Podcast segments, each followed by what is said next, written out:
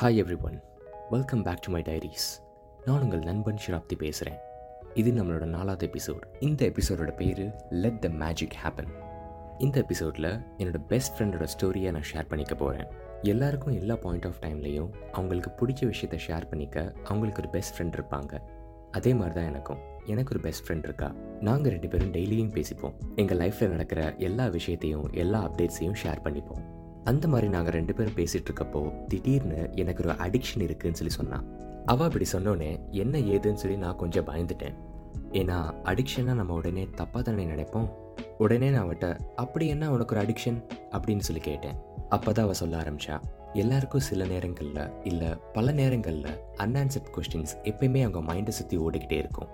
அந்த மாதிரி இருக்க கேள்விகளுக்கு நம்மளால் ஆன்சர் பண்ண முடியும்னு சொல்லி நினச்சிட்டு பல எண்ணங்களை நம்ம மைண்டில் நம்மளே போட்டுக்கிட்டு நம்மளே கன்ஃபியூஸ் பண்ணிருப்போம்.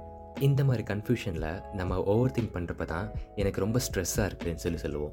இந்த மாதிரி நம்ம ஸ்ட்ரெஸ்ஸில் இருக்கிறப்போ சில பேர் இதை விட்டு எப்படி வெளியே வரணும்னு சொல்லி தெரியாமல் இருப்பாங்க. அப்புறம் வேறு சில பேர் இந்த ஸ்ட்ரெஸ்ஸை விட்டு வெளியே வரதுக்கு பல ஆக்டிவிட்டீஸ் பண்ணுவாங்க.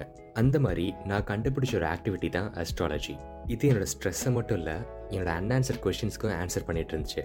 அப்படின்னு சொல்லி சொன்னான் நான் உடனே என்னது அஸ்ட்ராலஜி உன்னோட அன்ஆன்சர் கொஷின்ஸ்க்கு ஆன்சர் பண்ணிச்சா? அப்படின்னு சொல்லி கேட்டேன். அதுக்கு அவ சிரிச்சிட்டே கம்ப்ளீட் ஆன்சர் பண்ணல. பட் அதோட டெய்லி வீக்லி அப்புறம் மந்த்லி ப்ரிடிக்ஷன்ஸ் எனக்கு ரொம்ப பிடிச்சிருந்துச்சு. அப்புறம் அன்ஆன்சர் கொஷின்ஸால் இருந்த ஸ்ட்ரெஸ்ஸும் இதனால கொஞ்சம் கம்மியாகி இட் கெப்ட் மீ கோயிங் அப்படின்னு சொல்லி சொன்னான். அதுக்கப்புறம் என்ன ஆச்சுன்னு சொல்லி கேட்டேன். அதுக்கு அவ காலப்போக்கில் எனக்கு ரொம்ப பிடிச்சி போச்சு. அது மட்டும் இல்லாமல் இந்த மாதிரி ப்ரிடிக்ட் பண்ணுற இன்னும் நிறைய பிளாட்ஃபார்ம்ஸ் நான் தேடி போனேன். ஸோ தட் எனக்கு இன்னும் நிறைய ஆன்சர்ஸ் கிடைக்கும். அது மட்டும் இல்லாமல் என்னோட ஸ்ட்ரெஸ்ஸே நான் மறக்கலாம்னு சொன்னான். அதுக்கப்புறம் கிட்டத்தட்ட மூணு வருஷம் கழிச்சு தான் அஸ்ட்ராலஜி அவள் ஆக்சுவலாக என்ஜாய் பண்ணுறா பட் அஸ்ட்ராலஜினால அவளுக்கு எந்த ஆன்சரும் கிடைக்கலன்னு சொல்லி தெரிய வந்துச்சான் இதுக்கப்புறம் நான் மூணு வருஷமான்னு சொல்லி கேட்டேன். அவள் லிட்ரலா ஆமாம் எனக்கு இந்த அடிக்ஷன் மூணு வருஷமாக இருந்துச்சுன்னு சொல்லி சொன்னான். அதுக்கப்புறம் நான் அவட்ட மூணு வருஷம் சொல்கிறது ரொம்ப பெரிய டைம் இதை விட்டு நீ எப்படி வெளியே வந்த?